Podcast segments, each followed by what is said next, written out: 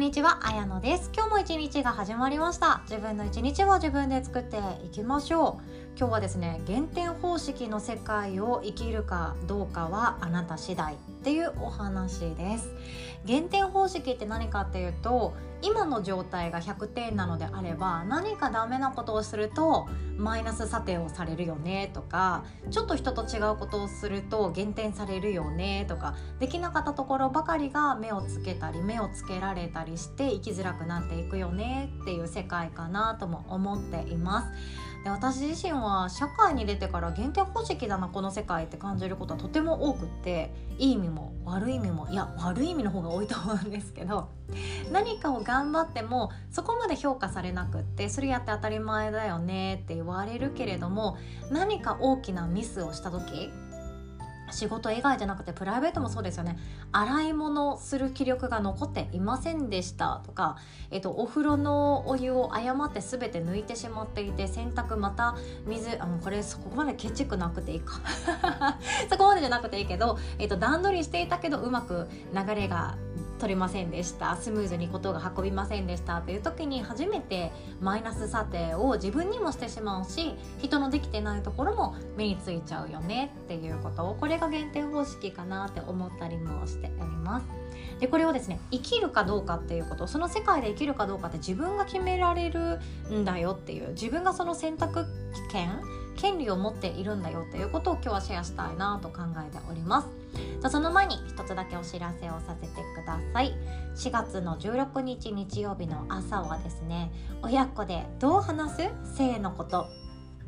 ということで久美先生をお招きして親子で話したい性教育のお話ワークショップをご用意させていただいております、まあ、参加年齢は年中さんぐらいかなっていうイメージですね。あとは小学校低学年のお子さんそしてその親御さんっていうイメージかなと思ってます。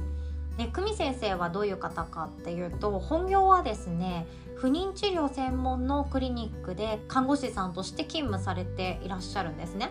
で他にも思春期保健相談士としても活動されていて命の重みとかそして命の素晴らしさ輝きそして性というもの生命の性もそうですよね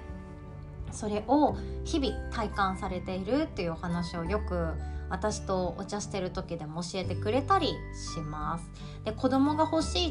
って思う頃にはうまく子供ができない授からないっていう大人がいる一方で望まない妊娠そしてその行き場のない感情あとは性教育っていうものを正しく受けていないからなんかこれって悪いものじゃん。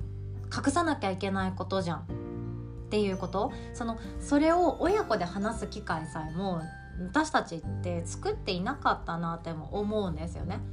私自身はまだ娘は6歳なのでいざという時に何かを話したりとか疑問をちょっと恥ずかしいって言われているような分野だとしてもすぐに聞いてくれる関係性は作っておきたいなって思ったりもするんですよね。そのいろんなこともやっとしたことを久美先生にいろいろ質問できたりもする回となっております。であとは普段の日常の中でどんなお話をしたらいいかどういう伝え方をしたらいいかっていう日常のヒントもシェアしてもらえたりしますのでうまくやり取りできないかもしれないとか子供にされた質問をうまく答えられないかもしれないっていう疑問が持たれていらっしゃる方は是非とも参加していただきたいなと思っております。参加料はですね一般の方につきましては1000円だけでオンライン講座参加でいただけます。でそしてヨガの日ファミリーさんにつきましては無料でご参加いただけますので是非とも参加していただきたいなと思っております。私は教える側じゃないです。生徒代表としていろいろ質問させていただきたいなと考えておりますので一緒に学んでいきましょう。詳細はこの音声の概要欄の URL リンクから募集中オンラインセミナーワークショップ一覧からチェックしていただけますと嬉しいです。お会いできるのを楽しみにしております。ということで本題に行きましょう。この世界減点方式にするか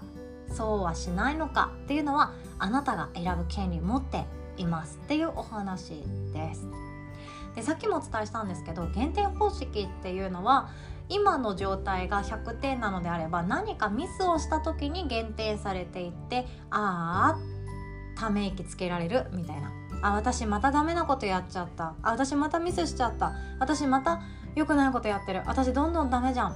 ていうどんどんどんどん下がっていく世界かなとも思います。で逆は加点方式かなとは思うんですけど私この減点方式の逆はニュートラルだと思ってるんですよ。どっちでもない世界。評価しない世界。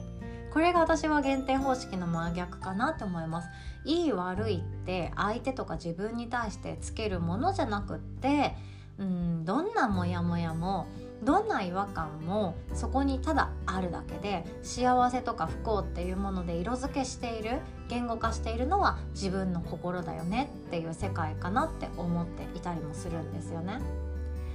でも多くの場合私たちはどうしても減点方式になりやすいですその方がやりやすいからっていうのもあると思うんですよあと自分の昔もう昔話あんまりする人になりたくないんですけども自分自身の学校生活っていうものを振り返って減点方式だったなっていうことってよくあるんですよね。その学校のテストが減点方式じゃなくって自分自身のその振る舞いとかコミュニケーション的なところ査定しようのないところって減点方式だったんじゃないかなって思うんですよね。例えば、えっと、何も言わない誰かを批判することも否定することもしない。いつもニコニコしている。穏やかにニュートラルに生きようとして心がけていたとしてもふとした瞬間に「えそれ嫌なんだけど」っていう自分の意見を言った瞬間あいつこんなこと言ってきたみたいな形でスタンプ押されるじゃないけれどもあいつは私たちのことを批判したっていうポジションを定められてしまってなんかグループに入れてもらえないとかなんかそんな記憶が私の中で残っていたりもするんですよね。たった一言自分の意見を発しただけで今まで普通に付き合ってくれていた人間関係っていうのがガラッと色を変えてしまうとか急に私だけなんかメールのやり取りしてもらえなくなったとかなんかそんなのがあった気がするんですよね。すごくあの難しい年頃だったんだろうなとも思います。自分がその普段の日常の中で何か一つやらかしたっていう言い方しましょうか。やらかした瞬間減点方式として相手に移ってしまって誰かに何かを批判される。自分とのつながりを遮断されてしまう。こういうことって普通にありえる世の中だなって本当に思っています。加えて自分が自分に対しても減点方式の世界にしてしまっていることもあるんじゃないかなって思うんですよね例えば、えっと、自分のことを褒めてあげたい時っていうのが何かを貢献した時とか誰かに喜んでもらえた時って定義している人あとは誰かのために何かをしたいとか誰かを助けたいって思いが強い人であればある人ほど減点方式になりやすいと思ってるんですよ。何もできてない自分ってダメだとか人に迷惑をかけてしまったダメだとか誰かの時間を奪ってしまった私なんてやつだっていう形そういうイメージになってしまっていないかなっていう不安があったりもします。これって自分で選んでんですよね。どうしても減点方式ってやりやすいです。私も社会人になりたての頃って、えー、と先輩にですねいろいろ教わったんですけどこの世界はこの社会っていうのは減点方式だからこうやるんだよっていうことを教わったんですよ。なんか上司の顔色を伺うコツみたいな感じかなと思います。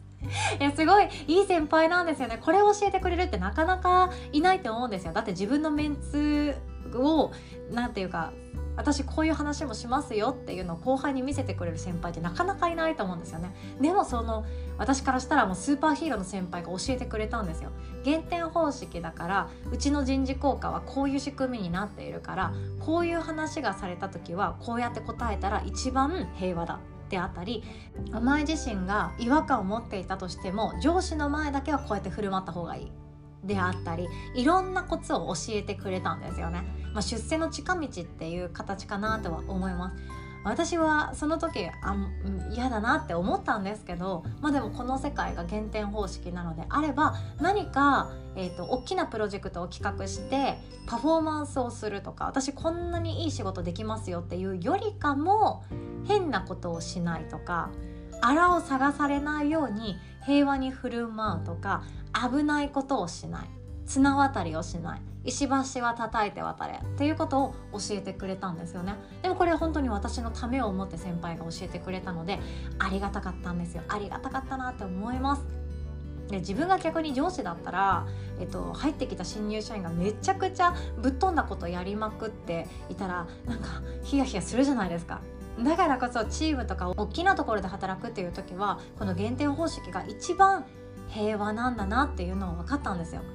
出る杭じゃないけれどもぶっ飛んだ杭はどうしようもなくなっちゃう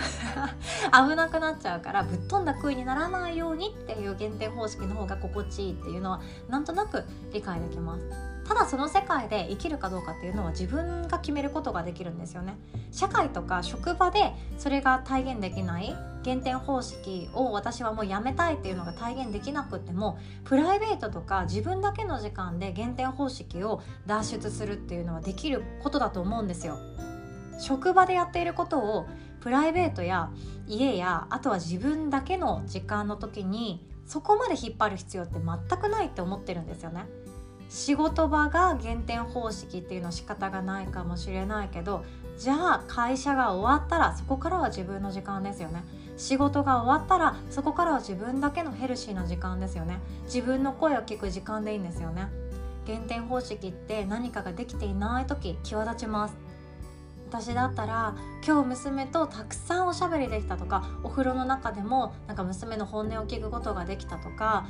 仕事もなんだかんだでうまく前に進むことができたとか新しいやってみたいことが見つかったとかそういうワクワクする日だったとしてもたった一つその洗濯機回すの忘れてた。うわーとか。たった一つ。洗濯機回し終わったけどそれ干すの完全に忘れてて夜迎えた。うわーとか。普通に私あるわけで。そういうことがあるだけであ私ってダメな人間だなポンコツな人間だなって思うこの人生。そろそろプライベートだけでもやめていいんじゃないかなって思っています。そう人生の目的ってその時その時のなんだろう季節の移ろいを感じることかもしれないし誰かと美味しいものを食べることかもしれないし誰かが抱えているモヤモヤを一緒になって親身に話を聞くことかもしれないしその完璧にするっていうことが目的ではないんですよね。でも私たちはどうしても完璧である自分を求めすぎているのかもしれないななんて思いました。失敗があるって最高じゃないですか。こんなポンコツの自分もなんとか生きてます。あなたもきっと大丈夫だと思います。ということで今日はこんな話をさせていただきました。最後までお聴きくださりいつも本当にありがとうございます。そして最後になりましたがお知らせをさせてください。ウェルビングパーミストという私が開催しておりますプロ手相家養成講座がございます。この体験入学と言いつつ手相のプチ鑑定をさせていただいております無料のオンラインワークショップなんですね。それを4月24日月曜日の朝9時30分からスタートさせていただいておりますので手相見てほしいなとか自分で見られるようになりたいなという方ぜひともお越しいただけたらなと考えております。詳細は同じくこの音声の概要欄の URL リンクからチェックしていただけますと幸いでございます。お会いできますの楽しみにしております。では今日もお互い素敵な一日を作っていきましょう。おしまい。